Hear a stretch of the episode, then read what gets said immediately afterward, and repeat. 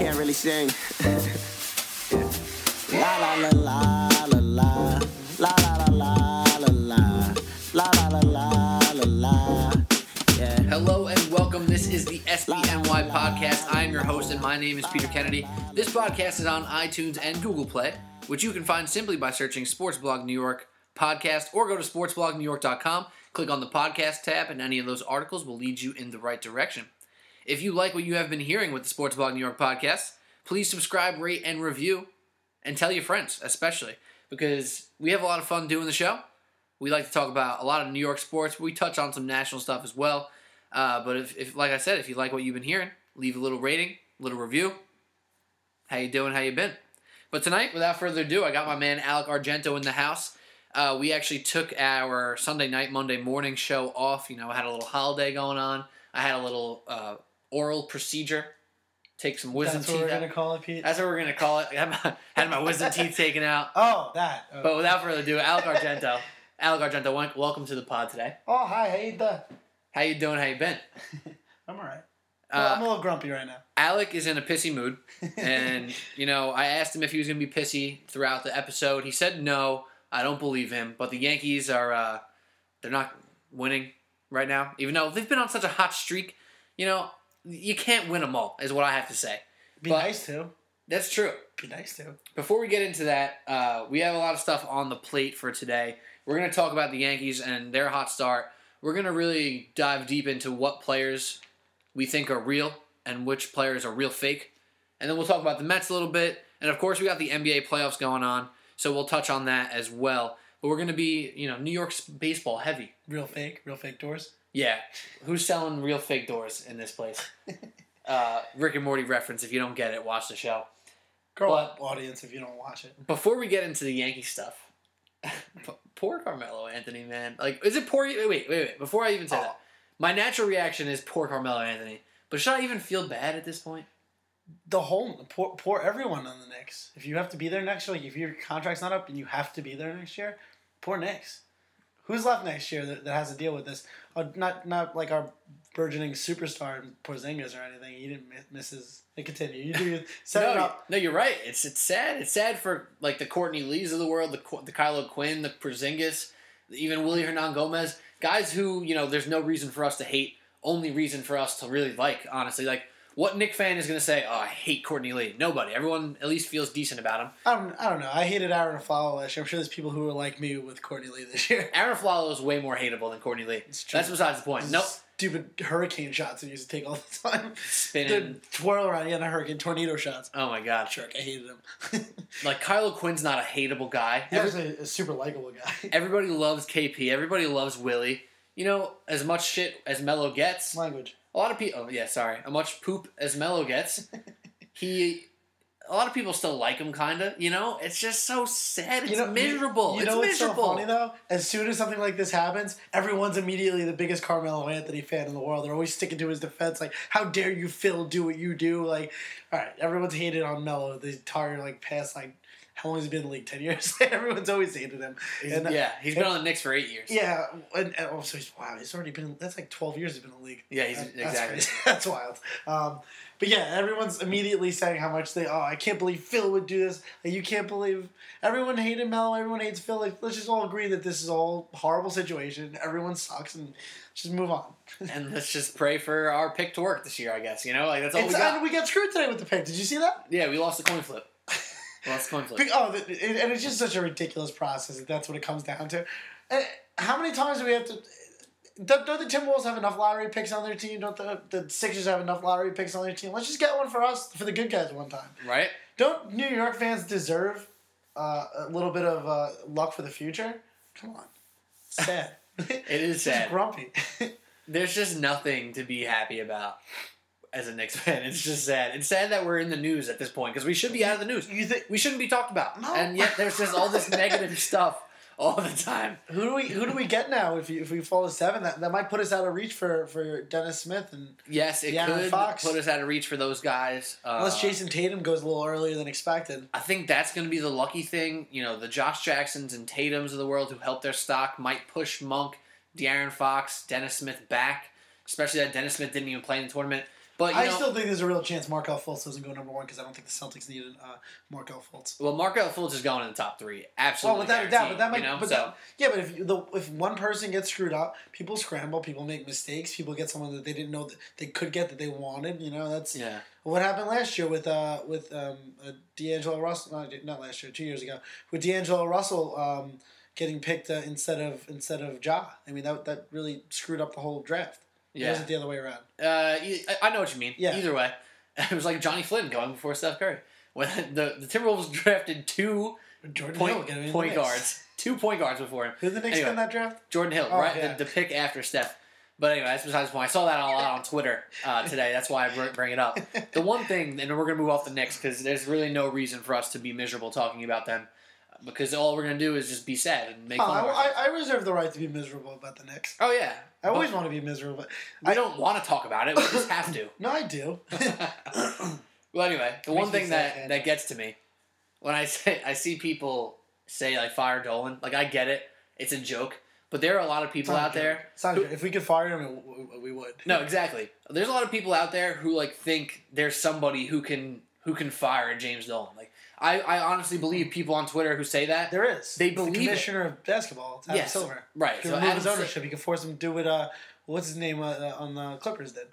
That is true, but unless like three more Charles Oakley situations happen, that's not happening. So no one can fire remember when you, remember when you said Dolan. that he couldn't get fired, and then I just proved you wrong with like instantaneously the, the Donald Sterling reference. Dropping Donald Sterling references out of nowhere, by the way. Whoosh. That was a really fair point that you just made two times in a row. Now that's not that's not my point. My point is that Whatever fits your narrative, Pete. Whatever fits your narrative. Okay. my point is that no one with any control or say in the Knicks can be like, all right, James Dolan, you're fired. So like, just stop bringing it up. All it does is make In all fairness, miserable. though, like I, I was listening to I was listening to Hahn Humpty on ESPN the other day. Uh, and Canty true, big Canty guy, former New York Giant great. and everybody. Bill Daughtry. Uh, Not anymore, but it's okay. I thought, I thought I heard his voice on there. Um, but they they were saying, uh, you know, why can't someone of the one of the callers asked why can't um, Jim Dolan do what he does with the Rangers with the Knicks? And I think he tried to do that. I think that's exactly what he tried to do by getting Phil Jackson. He tried to get somebody who would take care of everything, who would be a basketball mind, who can take care of, and he could be a hands off owner. I think he has been pretty hands off. Oh, since Phil's came, he's been completely hands off. Actually, It's it's literally everything that's happened in the past two years. I think you can blame on Phil. I, I, Absolutely. I think everything that, like there's not one problem the Knicks have that you can't bring back to, to Phil, and there's not. I can't even name more than like two things that he did that were positive for this team. you know I have tried to defend him at to- at times, and there's we're we're at the point now. It's like James Dolan does something. People say James Dolan, get out of here, stop touching the team. Then he says, "All right, Phil, this is all you." And then people say, "James Dolan, do something, fire Phil." It's like we can't win, so we're just gonna keep losing. I just I don't, I don't know I, I don't understand why they like every other every they have the least competent front office in all of sports. I'd, I'd be willing to say that in all of sport, all of the main three professional sports teams. I'd even say like the Cleveland Browns are more well run. They just have they've had a lot of bad more bad luck than they have had non like bad business moves. We are the least savvy team in like all of professional sports. Just like in terms of health of an organization, the the least healthy organization. At least the, like the the the Browns don't have any bad signings on their team. Like at least they can go if they wanted to, they can go spend a ton of money and go buy someone. They didn't sign Joakim Noah to play left tackle. But- They did sign RG three. Pro- who's who's more frail, RG three or Joakim Noah? I honestly think RG three is the answer there. I, do- Yeah? I do believe You don't so. think Mr. Trubisky's the guy? I don't know. Well, wait. The only thing that we can say at this point, and we're moving off the subject because I can't talk about it anymore. At least we like filled it and trade away our picks. The, and we do have a relatively very healthy cap space situation as well. Cap space and picks were fine. It'd be really good if we didn't have Joakim Noah. That that's true. That's true. But like I said, uh, Well, what does it matter? Uh, I'm not- doesn't not, matter. Not to do this, but there's not like it's not like there's going to be any free agents that come here. So absolutely. So and that- Porzingis is probably the one guy we thought we were going to have for long term. Looks like he wants the hell out of this situation. So hopefully cool. he goes back to Latvia for the summer, relaxes. Who goes back to Latvia to relax? People from Latvia. Isn't it like Chernobyl over there? I don't know. I don't even know what that means. There was a nuke. Uh, come on, learn your history. I'm not gonna. I'm not your teacher. You learn it Okay. yourself. Go get a professor. Good. Well, moving on because I don't want to talk about the Knicks anymore, and we already spent too many minutes on that. Um, but you tech right before we get to the Hold on, Pete. Next on the list it says banter. Can we do that real quick? Uh, we did banter already. We already clicked. We already did some banter. Clicked on it. I thought it was like a topic we were talking about, like bad. You want to talk about? I think banter's pretty chill. That's a cool thing. Yeah. Yeah. I was going to talk about some banter that we had actually. Oh yeah. Like Yeah. what? Namely. Uh, so you texted me the other day and we're like, you know, you know No weird? big deal. I have Pete's phone number. How Starling Marte like has a really good season and then a really bad season, and then Starling Marte Every year, it's one or the other. It's crazy, right? and then he gets caught for using PEDs and gets suspended for 80 games. So you said to me, Um, I don't remember what I said. good banter. No, Uh, you said to me, well, I guess we figured out why oh he either yeah, has a really good year That's what I said already. or a really bad year. But yeah, um, Starling Marte's out, so let's see if that young guy for the Pirates comes up. All right, anyways, let's move on. We're gonna play a game. By the way, look out for Austin Meadows. He's uh he's uh the top out, outfield pro- prospect for the uh, for the Pirates. He's been struggling a little bit this year uh, to start off AAA, but that guy's gonna be a stud, and he's probably gonna take over sooner rather than later now with uh with Marte down. They're probably gonna put John Jaso over there, but you know look out for, for Austin Meadows. He's gonna be the next big thing. Hopefully, because uh, a lot of hype around that guy. Yeah. But moving on to the Yankees. But before, Okay. before we do, this is a Sports Blog New York podcast. If you like what you've been hearing, please subscribe, rate, and review to this podcast on iTunes and Google Play. Search Sports Blog New York podcast or go to sportsblognewyork.com. Click on the podcast tab, and any of those articles will lead you in the right direction. Remind them about my review thing. Oh yeah. Also, if you like the podcast, or you like me, or you like Alec, leave a little review on iTunes, Google Play, and Alec will review you. So leave a nice little in-depth uh, review, tell a story, and then Alec will do the same about you and what Why don't you guys review us personally, individually about our personalities? You can get mean if you want. I probably prefer you not to, but you know you'll do that, and I'll review you personally. Exactly. a good idea. like that one time that I made a good joke. you can tell talk about that. but uh, I want to bring up one of our sports blog New York writers. so thank you for coughing directly over me. Sorry. One of our sports blog New York writers, Anthony Manarino, uh, who you could find on Twitter. Actually, I'll get his handle in a second. But he brought up an idea to talk about the Yankees. He wants to do a thing. Uh, who's the real deal and who's a pretender? Who's fake on the Yankees right now with their hot start? So contender or pretender? Yeah, but contender for a player like doesn't feel right. So like the real, you know what I mean? You're gonna call a player a contender? I don't know. I mean, there's solo athletes that are contenders. Say Serena Williams isn't a contender. Yeah, but that's a different freaking sport, You man. said you said a player can't be. You didn't say a baseball player. Well, you knew what I meant. I just keep destroying you today, yeah, tallying up the score. I don't like this at I'm, all. I'm, I'm running up the score right now. I'm blowing up the the, the spread. How about let's just play the game? Fine. Real. I like. I like calling it uh, real or real fake. I like that one. Okay. So let's start off with the pitcher that we made the statement on the podcast last week. Sometimes he's Pineda, sometimes he's Pinata. you guys talking about Tanaka? Yes. so is Michael Pineda the real deal or is he real fake? I mean, I've, had I've had that question, heard that question asked a million times, and every year, all the experts say this could be the year he's going to be a Cy Young uh, pitcher, Cy Young pitcher, and he's just he's got all the tools. He's really really good, but he has those two out woes. He'll just be completely dominant, get to two strikes, two outs, and then get, you know, walk the bases loaded all of a sudden, and give up a home run or whatever he does.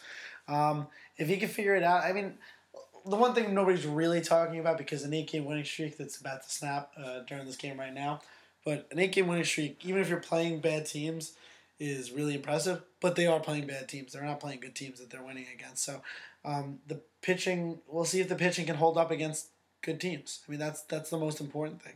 So I, I, I when they when they go play the, uh, they think they play after this. They play the uh, the Pirates and then the Red Sox. And the Red Sox, I think both are away. No, the Pirates are home. The Red Sox are away. If he pitches well in Boston, then I'll, I, I think we can say admittedly that he's he's a legitimate pitcher this year. So you think he's real? No, I think it's I don't I think it's really too early to tell. I I think his talent is real. I don't know if this is the But ma- make contract year. Yeah, that's that's what I was going to bring up. I'm going to say that this season, my expectations are Michael Pineda will be real, because it's a contract year, and if he if he comes out and wets the bed and plays poorly and gives up a ton of home runs, he's his contract is going to be nothing special next year. I, I was If he comes out and gets you know even a close to just under a four ERA or even like at a four ERA, strikes out a lot of people, grabs some wins, has some good performances, he's going to get paid. Yeah, he doesn't walk people. He, stri- he strikes out a ton. Excuse me. I was telling you the other day, or maybe yesterday, that um, when you watch him on the mound, or just like when you watch him ever, he is so loose. He his like arms and legs they just flop around in the wind and everything. He's like a wacky waving inflatable arm flailing tube man uh, from the car dealerships. His arms just go wild and wild. It, he's definitely loose up there, and his stuff has been like unhittable. So if he could just keep it up, it'd be really, really impressive. I'd like to see it. I think he could do it. I don't think he will, though, at the end of the day. I've, I've seen this before. I've seen Pineda be dominant like this, but I know it comes next. So I think uh, I think Pineda is real. Alec thinks he's real fake this year. Uh, let's move on to the guy who pitched last night for the Yankees, Luis Severino. He Nope, gave. Oh, right. Right. Okay. I see what It- you did there. come I on. see what you did there. Have you not caught on? How many times have we done this podcast the night and then release it for the morning? That's movie magic. figure it out. You know what I mean? Just figure it out.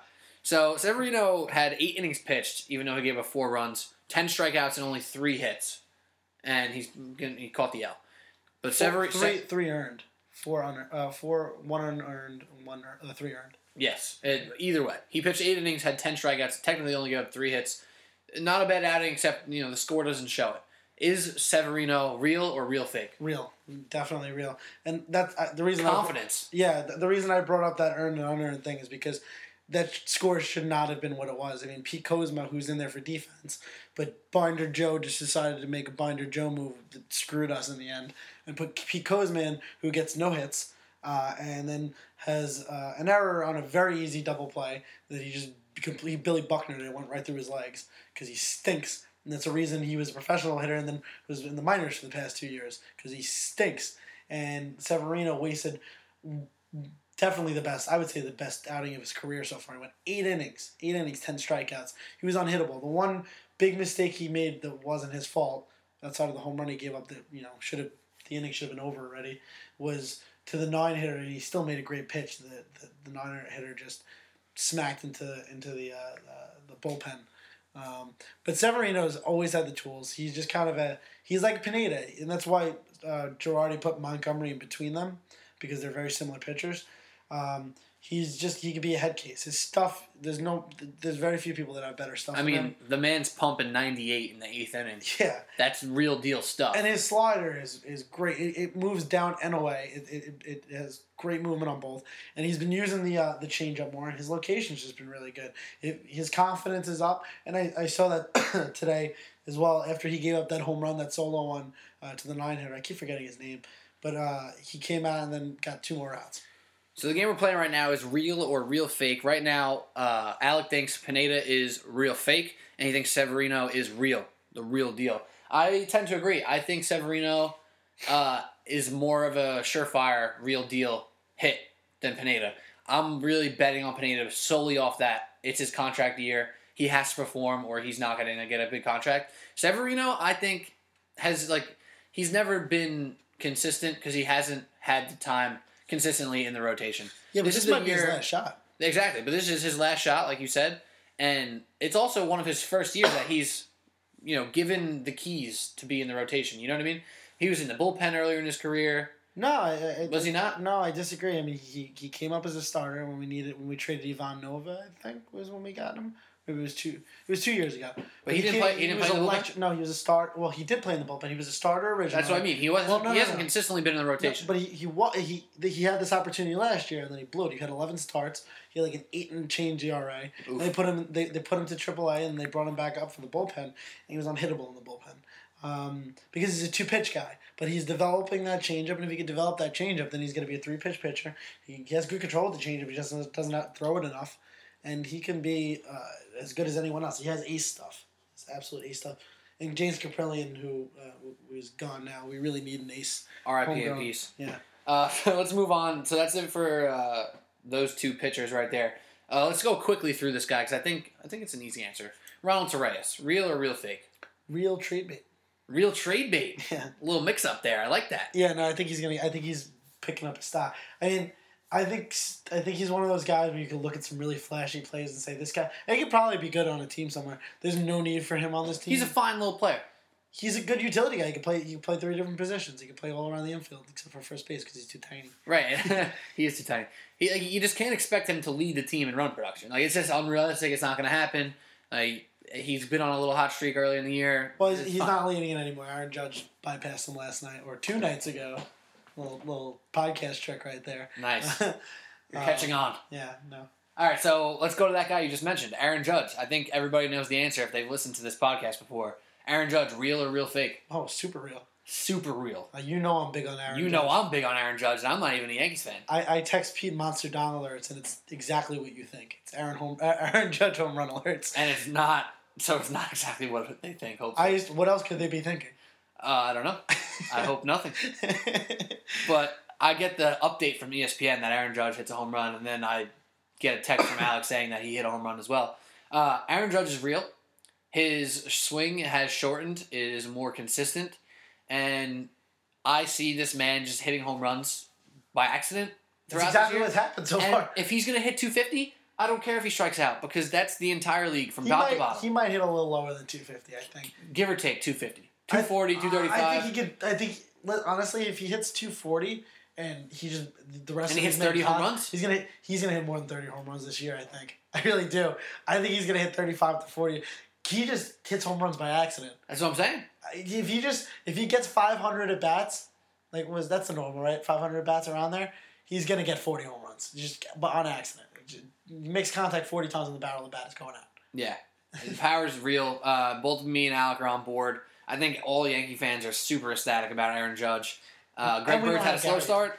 Aaron Judge, hot start. Let's move on. We got Chase Headley, guy who Yankee fans kind of loathe in a way, but has been consistent and been very really solid this year. Real or real fake? Uh, I mean, you know what you're gonna get with Chase Headley. He's had like two or three really good years. Defensively, I wouldn't trade him for. There's not mm, really any third baseman on of like Manny Machado that I'd trade him for. He's really, really good in the field. He snare he snares so many line drives out there, and you know, like his defensive war. I'm not really a stats guy, you know, but um, You're not a nerd. no, I'm not a nerd. You call me a nerd. You are a nerd. Whatever. Wait till we, we talk about later uh, in, in the podcast. They'll call him a nerd. Um, but he's not really he, like his def- defense is so good. But he hit really well after April last year. He just dug himself such a hole that he ended up being two fifty or something like that. So who knows? Maybe maybe he has a bad month later on that equals his April of last year. But I don't know. I think he's just the guy you know exactly what you're gonna get with.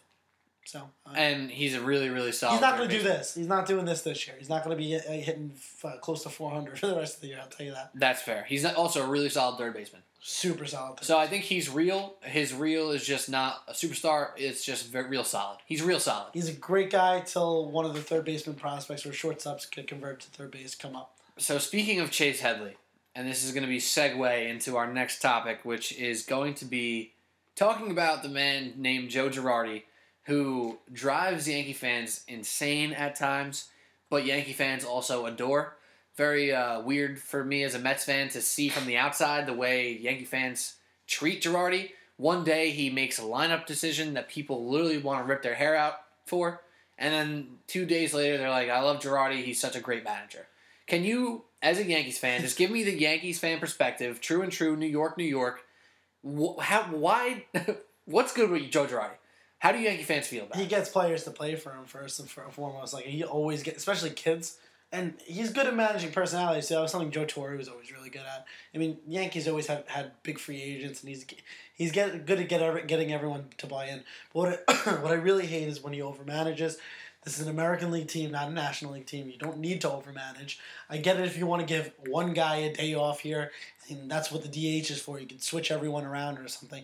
You know, if Matt Holliday, who's 37, needs a day off, he needs a day off. But when you're resting Greg Bird the day after he has three, uh, he goes three for three with a walk, uh, and he hasn't hit the. Uh, he's had like two hits the entire year, one hit.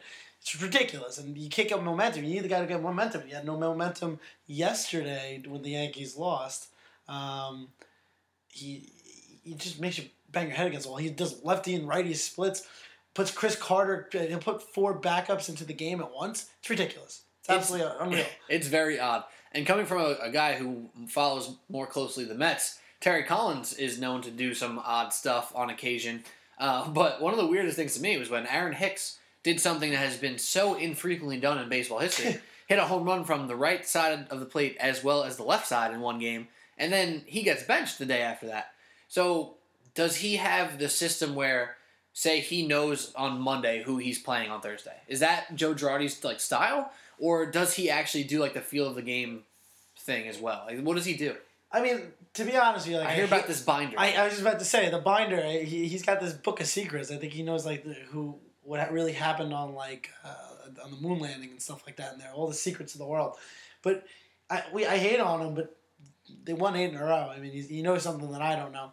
But none of the moves he made really affected like the, when when he puts four uh, bench players in, they're still not getting hits. Although Austin Romine's been really good for the bench uh, since Gary Sanchez has been. He's been three eighty four something like that. well, catching is the one position where you know there's a lot of switching all year long. So He, he's making all these pitchers look like Cy Young candidates. So I mean, ever since Gary's been out, these pitchers have looked great. coincidence? I don't think so. I think it's. I think he's a very, You're supposed to say I think not. I know what I'm supposed to say, but I bucked the trend. Oh, I buck Showalter the trend. oh, high five. there you go.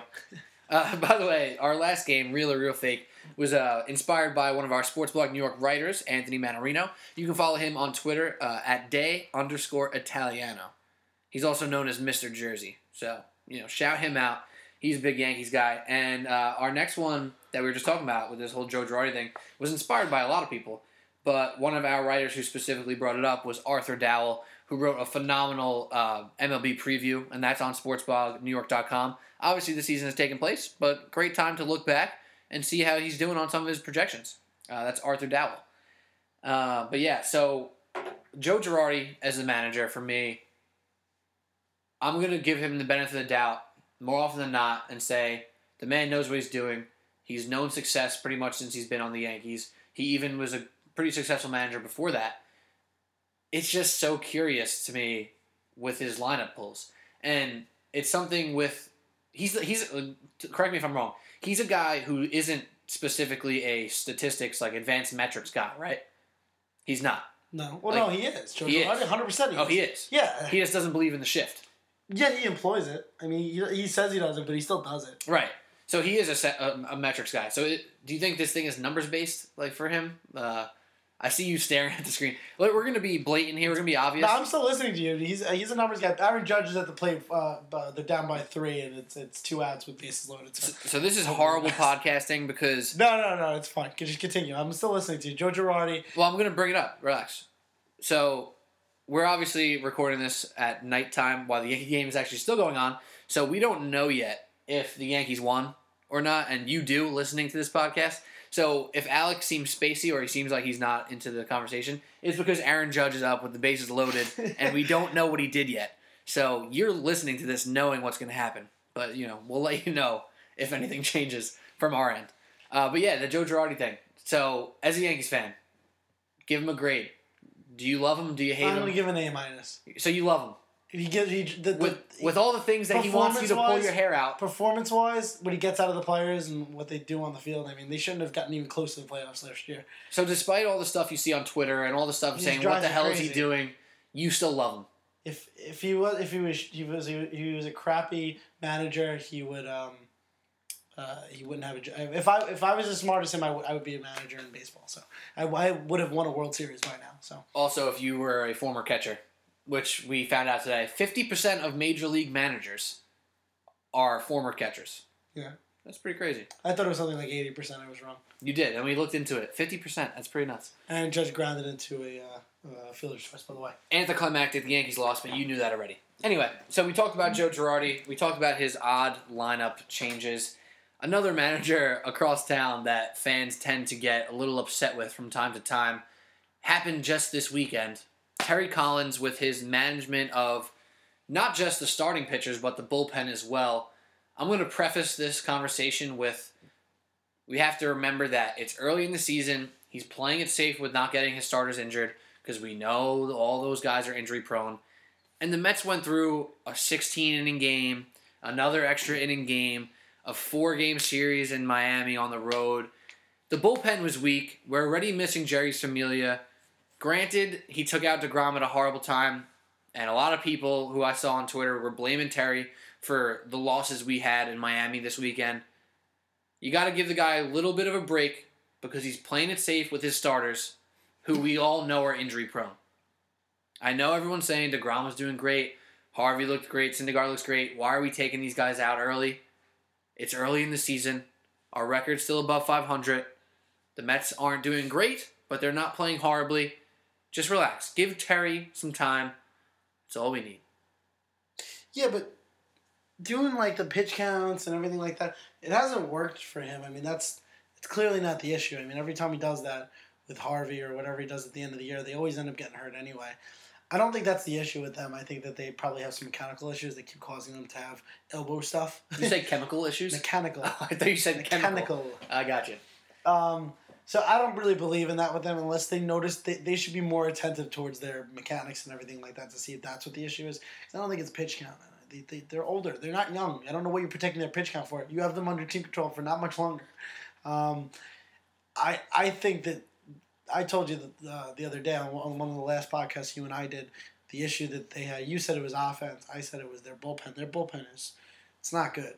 I, I thought Jarvis Munoz is good, but he also gets you. He'll also blow a few saves uh, in the air. Uh, Addison Reed's good, but he's not a closer. They live life on the edge. yeah, uh, But you know, we you have need you need bullpen help. there's guys who That's the way the game's got. we expect to be good. Jeremy Blevins is a great lefty, not a great lefty, a good lefty who we expect to get lefty outs. But he's a specific type of bullpen guy. Then we have Salas and Robles, two guys who the expectations are they should get the job done more often than not. It just seems that it's always the wrong place, wrong time for them uh, for for runs of the season. So Robles and Salas will do great for a week, right? Mhm. And you won't even hear their names because you know they just did their job in the sixth inning. No one paid attention. No one noticed. But then it'll be like a back to back where, like you mentioned to me the other day, it almost was another uh, blown hold by Salas when he gave up the grand slam to Maikel Franco and the Phillies. Thankfully, they had a five run lead. So like it seems to all come first at pitch once. too. first pitch too. Exactly. It seems to come in bunches for the Mets bullpen. They'll go two weeks, all good. No one notices. No one blinks an eye. And then Salas, Robles, and Edgin all blow three games in a row. And it's just very weird. It's hard to kind of put your finger on it. And I feel like Terry's in a tough place with I, it. I think it's Terry. I think I and, and it goes because I could speak about watching Joe Girardi for years. He's someone who knows exactly how to manage a bullpen. That's Ex his, catcher. that, that- yeah, but that's his biggest like his best quality as a manager. He- We've never had a bad bullpen since he's been a manager. Statistically, this year, I think it's, uh, if not the best, it's, It's, one of the it was top. the best as of yesterday. I don't know if it changed now. They, uh, Adam Warren gave up a, a run yesterday, or Bryan Mitchell. I forget who gave up on. Uh, it was Warren, if I'm not mistaken. But um, yeah, they, they're uh, the Mets just need a better manager. I think Terry Collins is a really crappy manager. I think he's one of those managers. I always think I said this to you about John Farrell today, where the team does well in spite of him. Um, and I think a lot of Mets fans would agree with that. I can't speak for them, but I think I've heard that echoed amongst a lot of them. I, I tend to agree that with the fact that you said a lot of Mets fans feel that way. Personally, I tend to give him a little bit of slack. I don't think he's as bad as many people say. It's horrible with the media too. Well, TMI Terry. I think it's hilarious him with the media. Uh, some of the things that he says, or some of the drops that radio shows. For who? I said for what? radio shows pull of him. But I I think that Terry Collins does a good job of inspiring a team whose superstars don't inspire the team. Cespedes is our best player. You think he By inspires Cespedes? No, no, no, no, no. Cespedes is beyond that. If Cespedes was on the Yankees, Joe Girardi wouldn't be changing the way he plays I actually think Cespedes has like he gets away with it because he can still produce. Oh, If he's if he goes into a slump, he's gonna get crucified. I'll tell you. Like if he goes for an extended he slump, gets away with murder. yeah, Did you hear Don he never La Greca hustles. by any chance? Like Uh, freak out. no, He didn't. Basically, during the Marlins series, there was a play where uh, he didn't run it out or something. He didn't slide. He also tried to get. They tried to pick him off twice into second base. He didn't slide back into second base. Thankfully, he wasn't picked off.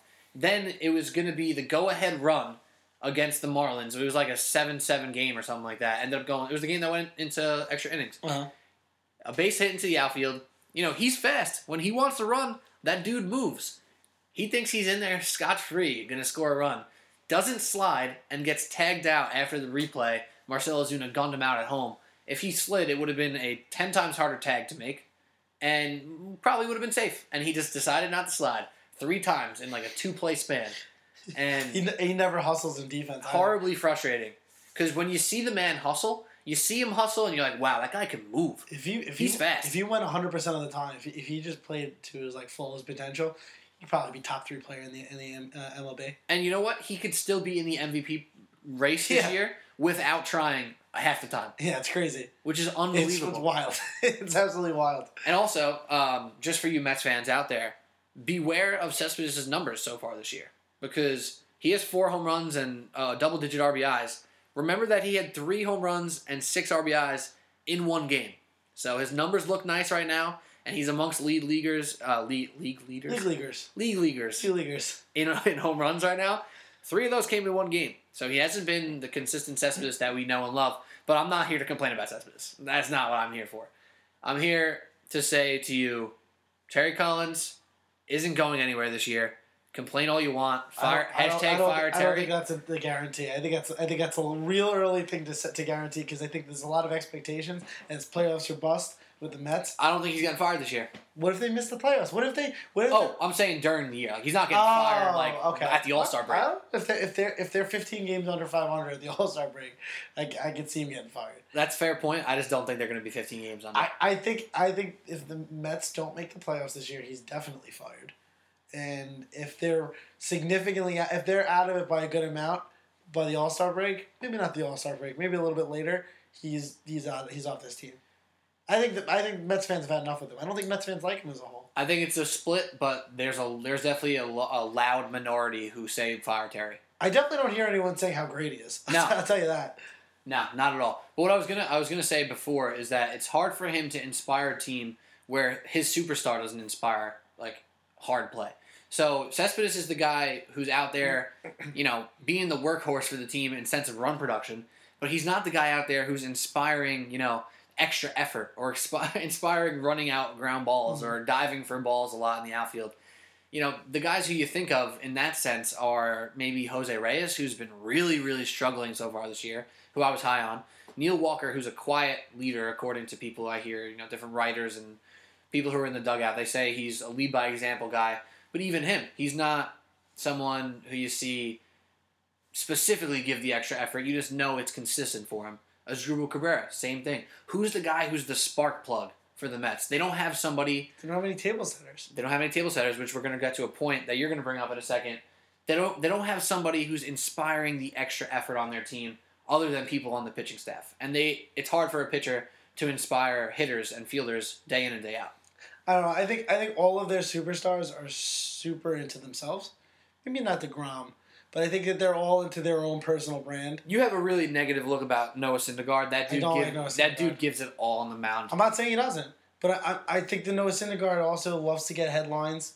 I, I really Sure. do. I think he absolutely loves to get. That doesn't mean he's not a spark plug when he's on the mound. I'm not saying it isn't, but I, I don't think he's necessarily a good teammate. I think that he's probably he's someone who, who, who takes a lot of shots at people. He takes a lot of shots at the media. That's not good for a team. When you're taking shots at the New York media, that comes back at you, and it comes back at your team, and it makes your teammates because then the teammates have to answer questions. That's not a good teammate. You never want those guys. so people, a lot of people hated people like like A Rod or like Giambi on the Yankees. Like they would start stuff with the media, or and then Paul O'Neill.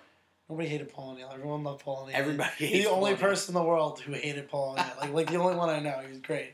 I've had I've had arguments at Pete's family parties that I've gotten like screaming at the top of my lungs, where his fathers had to come over me and tell me to stop yelling because Pete's attacking Paul O'Neill's character. Whatever. I'm not getting into Paul O'Neill right now. I just think it's funny. Um, but I think the point you're, you know, you did rebuttal me on certain aspects of it. I think overarching point is that the Mets don't have anybody to inspire extraordinary play. no, I agree. Yeah, that's our both of our overarching points, even though there's some disagreements. I think I think like like you and I you and I were trying to discuss what we wanted to speak about today, and we were saying, "What do we want to talk about with the Mets?" I was like, "I don't know if we want to talk about this." I said, uh, as Pete Pete said that it was, they're just not a fun team right now. Like, they're not. and that's they nobody's they don't have a lot of people getting on base. Like they'll hit some home runs, but solo home runs they don't really mean much to be honest with you. I mean, you can live with a pitcher will live with a solo home run if there's nobody on base. You need to be able to build leads. You know, You, I, don't, you don't scrap at leads. as a Mets fan, I'll get shit from Mets fans saying I said this in the beginning of the year on multiple occasions. The Yankees were more interesting to me this year. I still think the Mets are going to end up with a better record and be a better team. I think the Yankees are more interesting. I think those two points are both fair and not mutually exclusive. I don't think you have to have one without the other. Exactly, and it's unfortunate for me. I mean, I, I still watch more Mets games, and all Mets fans obviously still watch more Mets games. That's how it is. But it's it's just weird to me that you know more home runs for the Mets and dominant pitching isn't leading to extraordinary excitement, and it is an interesting conundrum that the Mets are in, uh, especially with a very mediocre start. So we'll see how they pick it up. I don't, I'm not worried. I'm gonna put that out there. I'm not worried about the Mets. It's just a slow start, and it's not that fun yet. And I'm tired of solo home runs, and I'm tired of nobody on base and not scoring runs any other way than hitting long balls or occasionally a double. We need to figure out a way to be more consistent on offense because I I still think offense is a problem. I have a way. And what is that way, Alec? I said to Pete the, that uh, the Mets should do something that has happened twice in the past 18 years. Um, the Mets should trade with the Yankees. It'd be one of those rare win-win trades. The Yankees and Mets should make a trade around Brett Gardner. The Mets need a table setter. Yankees need to get rid of the logjam in the outfield to bring up their prospects, or maybe get Aaron Hicks some more bats because he's showing when he's uh, when he's getting at bats that he could be a lot better. Um, you need to get they need to get someone who can consistently get on base, who has a th- is a threat to steal bases at all times, is a really smart player, and you can put him in center. Uh, which is what the Mets really need. A a really fantastic. He was a Gold Glover last year in left field. I mean, he's a center fielder playing left field. That'd be a perfect trade for both teams. And he doesn't. He has a manageable contract. It's not that either. It's just, and the last two players. I mean, were both relief pitchers. One of them was Mike Stanton, not Giancarlo Stanton, but the the good, the better Mike Stanton. The OG Mike Stanton? the OG OG Mike Stanton. Yes. Because OG Mike Stanton is John Carlos Stanton. OG OG is the actual relief pitcher, Mike Stanton. And I'm going to rebuttal you because, A, I, I told you this when you told me. I just didn't want Brett Gardner on the Mets. Uh, but I think your argument is really sound. I think he would be a very positive uh, Yeah. part of the team He's like a Moneyball guy, you know. energy, extraordinary effort, which is the things that we just said the Mets don't have, Works right? counts deep too. Exactly. You said the Yankees need to get rid of their logjam in the outfield. The Mets are also experiencing a very similar, very similar, a logjam in the outfield as well. Because we have Cespedes and Bruce who are literally shoot into the lineup. They ain't going nowhere. Bruce has been very good. I think Mets fans are very happy with him so far. Cespedes is Cespedes. Granderson has a track record. He's going to hit home runs. If depending on where he's They, in, they could trade Gardner for Bruce. Bruce has an expiring contract. That's that's I don't see that happening. But anyway, besides the point, Granderson has a track record. Terry has said that he likes him a lot and likes having him in the lineup. The problem is Michael Conforto. Mets fans love Conforto. I love Conforto. He batted leadoff one game, and he then Terry pulled the Joe Girardi. Conforto batted leadoff, played great, got a couple hits, did great for the team. Then he didn't start the next game. So we have a little logjam as well. And I think if we ended up trading for Grander, uh, for Gardner, unless we moved Granderson, What is wait? So so I- how does Conforto get at bats? I mean, he's just the DH. He's in the wrong league. Well, it would be Jay Bruce. It would be the DH, I guess, if we were in the American League. DH is a good. I mean, uh, Jay Bruce is a good enough uh, fielder. Yeah, Conforto's better. But- Is he? Yeah, Jay Bruce is a I thought he always has a lot of flubs in the field. No, he's fine. He- He plays center field when Granderson sits. So I think we have a logjam as well, and that's the reason I don't think it's realistic. I don't think we're going to make a move like that because we have Conforto and we have Lagares, and those are people the Mets like. And I don't think it's going to work the right way to get all those guys playing time. We already have that problem, just like you guys do. But interesting point, and I think Gardner could be a good fit. I just don't see it happening. Anything? Uh, any last words for the Mets Yankees baseball stuff? No, I'll, we'll be doing this every week. I'm always gonna have some stuff to say. I will say. I will say this. How about how about God? Uh, Eric Thames. Did he homer on Easter by chance? He yes. He definitely did. He he's homered in five straight games. First guy to do it since X Met great No. Jeromy Burnitz. Uh, Jeromy Burnitz, Oh, I would have gotten that one off the Yeah. top of my head. ex Met great. Should have. He was also a Brewer. Um, All seven of them. yeah. Anyway, that's enough for for the Mets. This is Sports Blog New York podcast. If you like what you've been hearing, please subscribe, rate, and review to the podcast on iTunes and Google Play. SportsBlogNewYork.com podcast tab. Click on one of those articles, leads you in the right direction. All right, so now we got we got like ten minutes left, so I think it's a perfect amount of time to talk about the NBA playoffs. I know it's not something that interests you, and to you New Yorkers out there who are now fully fledged in basketball season, miserable about the Knicks and don't want to watch basketball. I'm sorry, but there's a lot of people out there who actually do appreciate the NBA playoffs. I'm into the playoffs. I just don't like the first round. I'm being one of them, and I understand that that fact. Uh, so let's talk about I want to talk about one guy who you and I talked over lunch today. He had a good performance in game one, enough to beat the Raptors. Today or last night, the Bucks actually lost to the Raptors, played very tight, lost by only six points. Giannis Antetokounmpo is in his fourth season. He's 22 years old. This is his second time in the playoffs, but realistically, it's his first time as a leader on the team in the playoffs, and he has so far played pretty pretty damn well. Do you think this year is a year he can break out and lead the Bucks to a first round win? I, it's tough. I think the Raptors are a really good team. They're very solid. I could also see the Bucks beating them, but the Bucks don't really have that bench depth either. I don't know. I, I Giannis can take over a game. He could definitely take over a game, and there's nobody on that team that can match up with Giannis. Um, he can really just overpower anybody over there, and I could see, I could definitely see him taking over. But do I think over over a series he can do it? No, I think that it's going to get evened out. I don't. I don't he just really doesn't have a good supporting cast around him at all. His supporting cast is interesting because they're just really lengthy and they play great defense at times, but then other times they're just very average. So it's weird. You And got Thon Maker, shot maker. the, that I love love me some Thon. But the interesting thing about Giannis is that this is his fourth season in the NBA. So NBA fans have now been hearing about this kid for a long time.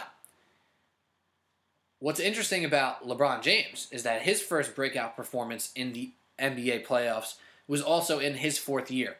Now, I think it's a huge success if Giannis and the Bucks can get past the Raptors, but they ain't going to beat the Cavs in the second round anyway.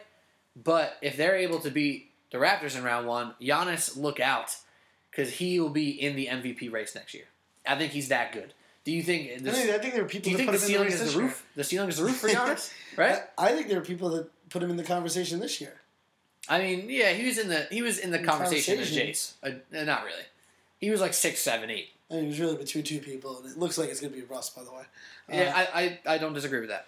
Um, I, I think that I think that the Bucks are more uh, uh, have a better chance at beating the Raptors than the Raptors have a chance at beating the Cavs. But the Cavs have a better chance of being the cat. I mean, the The Raptors have a better chance of beating the Cavs than the Bucks do. Yes. Even though the Bucks Cavs matchup is really interesting because they played really well uh, to, against each other in the season, and don't you want to see Giannis Antetokounmpo versus LeBron James mano a mano? Um, yeah. That would be a pretty exciting I round mean, too. two freaks of nature. They're- two literal freaks of nature. It'd be really exciting to watch. That would be that would be something else. Uh, but yeah, that's pretty interesting. Just want to talk about Giannis because he deserves all the hype that he gets, if not more. It's unfortunate that people struggle with his name. That's actually hard for people to remember him for like the average fan. You know, Atatakubu. Antetokounmpo. Atakababa. Shish kebab. Shish kebab. exactly.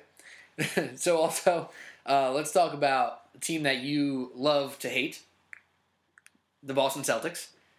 And Weird as a New Yorker, I hate the Boston team. right, so you have called them a fake one seed since they were even in contention for the one seed. And what do they do in the first game of the season of the series? They They lose to the Bulls. And if we And currently sit here, the Bulls are winning against the uh, Celtics by ten right now. Obviously, listeners know the listeners know what the outcome is, but we don't currently. The Celtics might get knocked out in the first round of the playoffs. If they go down 2-0, losing two games at home. Now I'm just going to mention this again uh, before we move on with this conversation. The Isaiah Thomas situation with his sister passing is absolutely tragic. Uh, we obviously wish the best for him even in the worst of sports rivalries, that transcends all of sports. And shout out to him and his family, hoping him the best. But besides the point for the actual aspect of basketball, it's tough to look at the Celtics team and not think that they were overachievers for all of the NBA season. If a team like the Bulls, who, you know, call them underachievers if you want, they're actually just not that great, are able to take down the Celtics as an eight seed versus a one seed, what does that say about the player Isaiah Thomas and the Celtics with their mastermind of a GM? I did air quotes there because everybody talks about how greatly of an organization they run. They got all these draft picks. What do draft picks mean when you're a one seed and you're struggling with the eight seed Bulls in the first round? It's almost like they should have made a trade at the deadline. Weird, right? that is weird. Why, why'd you bring that up, Alec? Well, it's, well, I guess it's just because Isaiah Thomas is so good. That's i I've been saying that all year. I've been saying how they shouldn't have made a trade at the deadline. Um, th- he is horrible at defense. Although, it is, like we said, it is tragic. Blah blah blah. You know. Oh yeah, no, it is Yeah. tragic. Um, but uh, I, the Bulls are not a good team. The Bulls are a really bad team, actually. the Bulls are, I like talent wise, they like leaps and bounds the worst team in, in the playoffs. The Bulls are a team that if like someone's dad decided to do a fantasy draft in 2K, that would be the Bulls. yeah, Because he'd get the first pick, they'd be like, all right, Jimmy Butler's the best guy on the board here, so I'll take him. and he's the yeah he's the best guy in the series. Oh, Without absolutely. without a doubt. But he's not? transcending the series so far. So this is what a dad would do in 2K.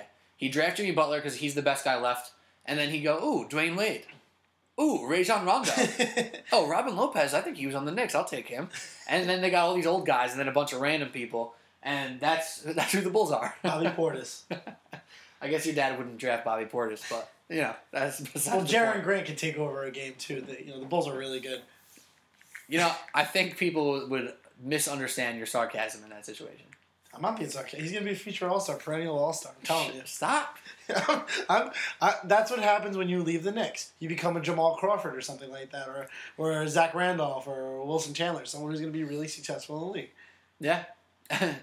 What about Landry Fields? He- What about Mon he Shumpert? sucked. Mon Shumpert is a champion uh, winner. So is Channing Frye. So is J.R. Smith. God damn it. So is Timothy Mozgov. All those ex Knicks. it's really sad. You know, I was actually watching the playoffs uh, the the other day during the week. I forget what game I was watching, and I just couldn't help but think to myself, how many former Knicks are in the playoffs? It's crazy. Kevin Seraphin's on the Pacers. He's in the playoffs. Oh my god, I didn't even think of it. Isn't um, who is the guy? We, I can't believe I'm forgetting his name. He used to sh- Chris Copeland. Isn't Chris Copeland on the Pacers? Nah, he's not in the league anymore. he's not. Nah, it's been, a couple, it's been a couple years for the guy. He was on the Pacers not too long ago. All right. Well, the Celtics are in trouble, but that leads us to the thing: should they have made a trade? Yes. Now let's think about this. The two big names that they were talking about with Boston trading for were Paul George and Jimmy Butler, two guys who are on the seven seed and eight seed teams respectively. Now, shout out to our friend of the podcast at Frank Villani twenty one on on Twitter. He actually tweeted us earlier and said, "Who would you rather have, Jimmy Butler or, or Paul George?" Now, take away trade chips, say they're equal trade value. Who would you rather have on your team, Paul George or Jimmy Butler? Doesn't Jimmy Butler have team control though going forward? Paul, Paul George is a free agent this year, isn't he? Yeah, Jimmy Butler's a free agent the year after. Yeah, so Jimmy Butler. So you would take him just based off that. No, but if there was any tiebreaker and there's not, it would still be Jimmy Butler. But um, just having team control for a guy like that who can take over a series, Jimmy Butler's on this team. They they'd be winning by 20, 30 points every uh, both games against this team. My whole thing is you're about to be a one seed, right? Well, the Celtics didn't know they were going to be a one seed at that point. They're Yeah, even. they should, but, but they should have been confident if they were confident in themselves. Like they're, you, that's why you get those trade pieces. That's why you get those assets to trade away. to get a big gun, Yeah. to get a big dog. Yeah, You got to take your shot. Shooters got to shoot, you can't always be sellers at the deadline. Sometimes you got to buy. especially when there were a two seed at the at the deadline. You make a move, you take a swing, you get one of these guys, and you try to beat LeBron and the Cavs. Because if Jimmy Butler or Paul George were on the Celtics right now, we would be sitting here saying this team has a legitimate chance to beat the Cavs because the Cavs defense isn't that great. Yeah, but And the Celtics. Yeah, well, if they got If they had two pr- premier defenders in one of those That's guys, fair. it would be a different story. And I really believe that if one of those guys, Paul George or Jimmy Butler, was on the Celtics right now, we would sit here and say that Eastern Conference Finals matchup will be legit, and LeBron will have his hands full. He might lose. And now we sit here and say maybe the Wizards can give him a run for the money. I think the Wizards. I, I, looking at the way the, the, the series is, the series is, is that a series? Uh, Series. Se- series, Yeah. series have gone down. I think that there's a legitimate chance that the Wizards can go uh, go to the championship and win. I think they have the best chance at this point. Yeah, I think whatever team comes out of the West is just going to destroy the East. Uh, I don't even think that. So the Warriors. I don't know that it's going to be the Warriors. Oh yeah. Yeah, I don't know that it's going to be the Warriors. Maybe the Clippers can win a playoff series. Uh, no. Well, I mean, I hope not no, because. I'm, you know, I'm just kidding. It let's go Jazz. Doesn't happen. Um, I don't think the Rockets are going to go. Um, you can't count out the Spurs ever. Um, I, don't know. I, I, I think I, it could be the. It's most likely going to be the Warriors, but I wouldn't bet that it's 100 percent going to be the Warriors. But I think I think it's a crapshoot coming out of the East. I agree. I think the the odds are still very strong for the Cavs and the Warriors. And I'm going to leave with this statement because you know we're at 55 minutes. The playoffs are going to go on for another month, month or so. So It's too long. we don't need to rush on this topic. But I'm going to leave with my closing statement with this, and you give what you got after that.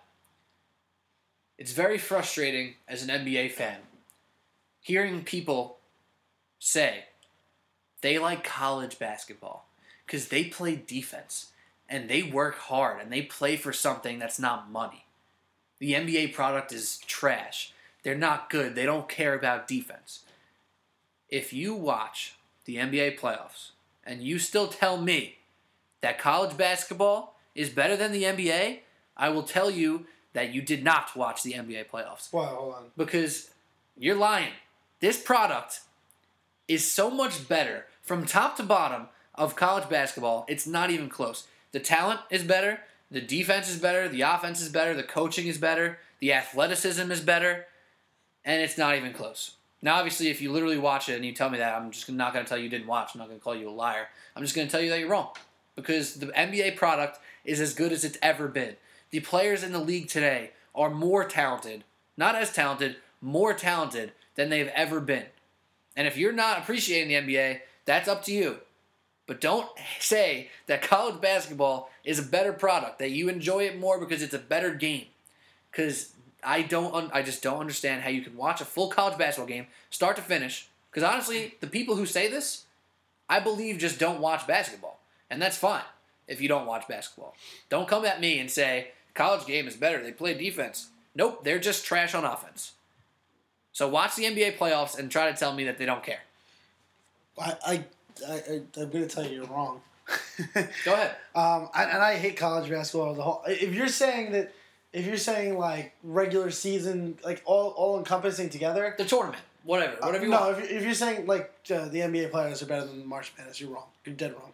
No, The product is better in the NBA. It doesn't matter. It's so much more exciting to watch the the college champion tournament. It's like it's crazy that you would even say that. Like like Banana Land. The NBA Ab- fi- the NBA absolutely finals. ridic- absolutely ridiculous. I, I still disagree. I Oh think the God. NBA finals are still better than the NCAA tournament. But if you were going to tell me that you were like, if just like two mid-major teams going at it on a regular season, I'll shoot my, I'll, I'll blow my brains out trying to watch that game. But if you're going to tell me that that's not the best playoffs in all of sports, you're crazy. it's the best playoff system. The 64 teams, one and done all the way through and through, is phenomenal. The actual game of the NBA playoffs and the NBA finals Yes. Oh, I, is 10 times better. of course it's a lot. It's ten times better, but but it doesn't matter. With the tournament time is special. There's nothing better than, than NCAA. I'm not going to disagree with that. Like top to bottom.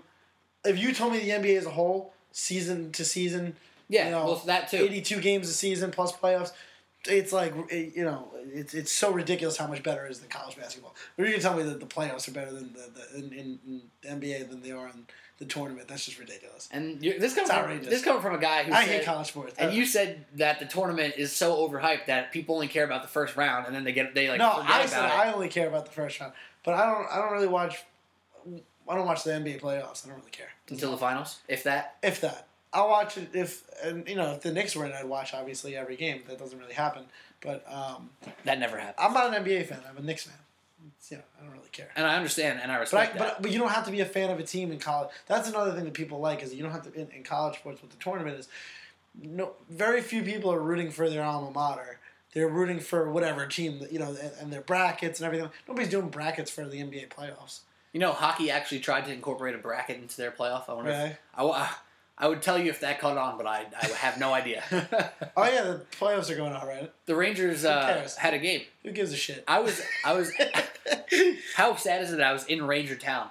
yeah, I work Yeah, right next to the garden. Same. Yeah, I actually went in today. I did their little VR thing, which was pretty cool. Really? Took a 360 picture that put me on the ice. It was fun, but uh, I didn't watch any, not one second of the game. How could you? I, I, I didn't realize that it even started at all. There's a ton of people who Aren't they like a week into it now? Actually, The Rangers won, by the way. they won today. who gives a shit? Yesterday. Who gives a shit? A lot of people, a lot of Rangers fans. I don't. Nope, me neither. But that's all we have for today. So we're gonna extend the NBA playoffs. Uh, you know, for as long as they go. They go for a while. Hockey fans, if you want to tweet at me, because I know you do, because you you guys are the worst. Uh, find me on Twitter. Yeah, for real. Hockey fans, come at us. This is Sports Blog New York podcast. We don't hate hockey. Well, we hate hockey, but Sports Blog New York doesn't hate hockey.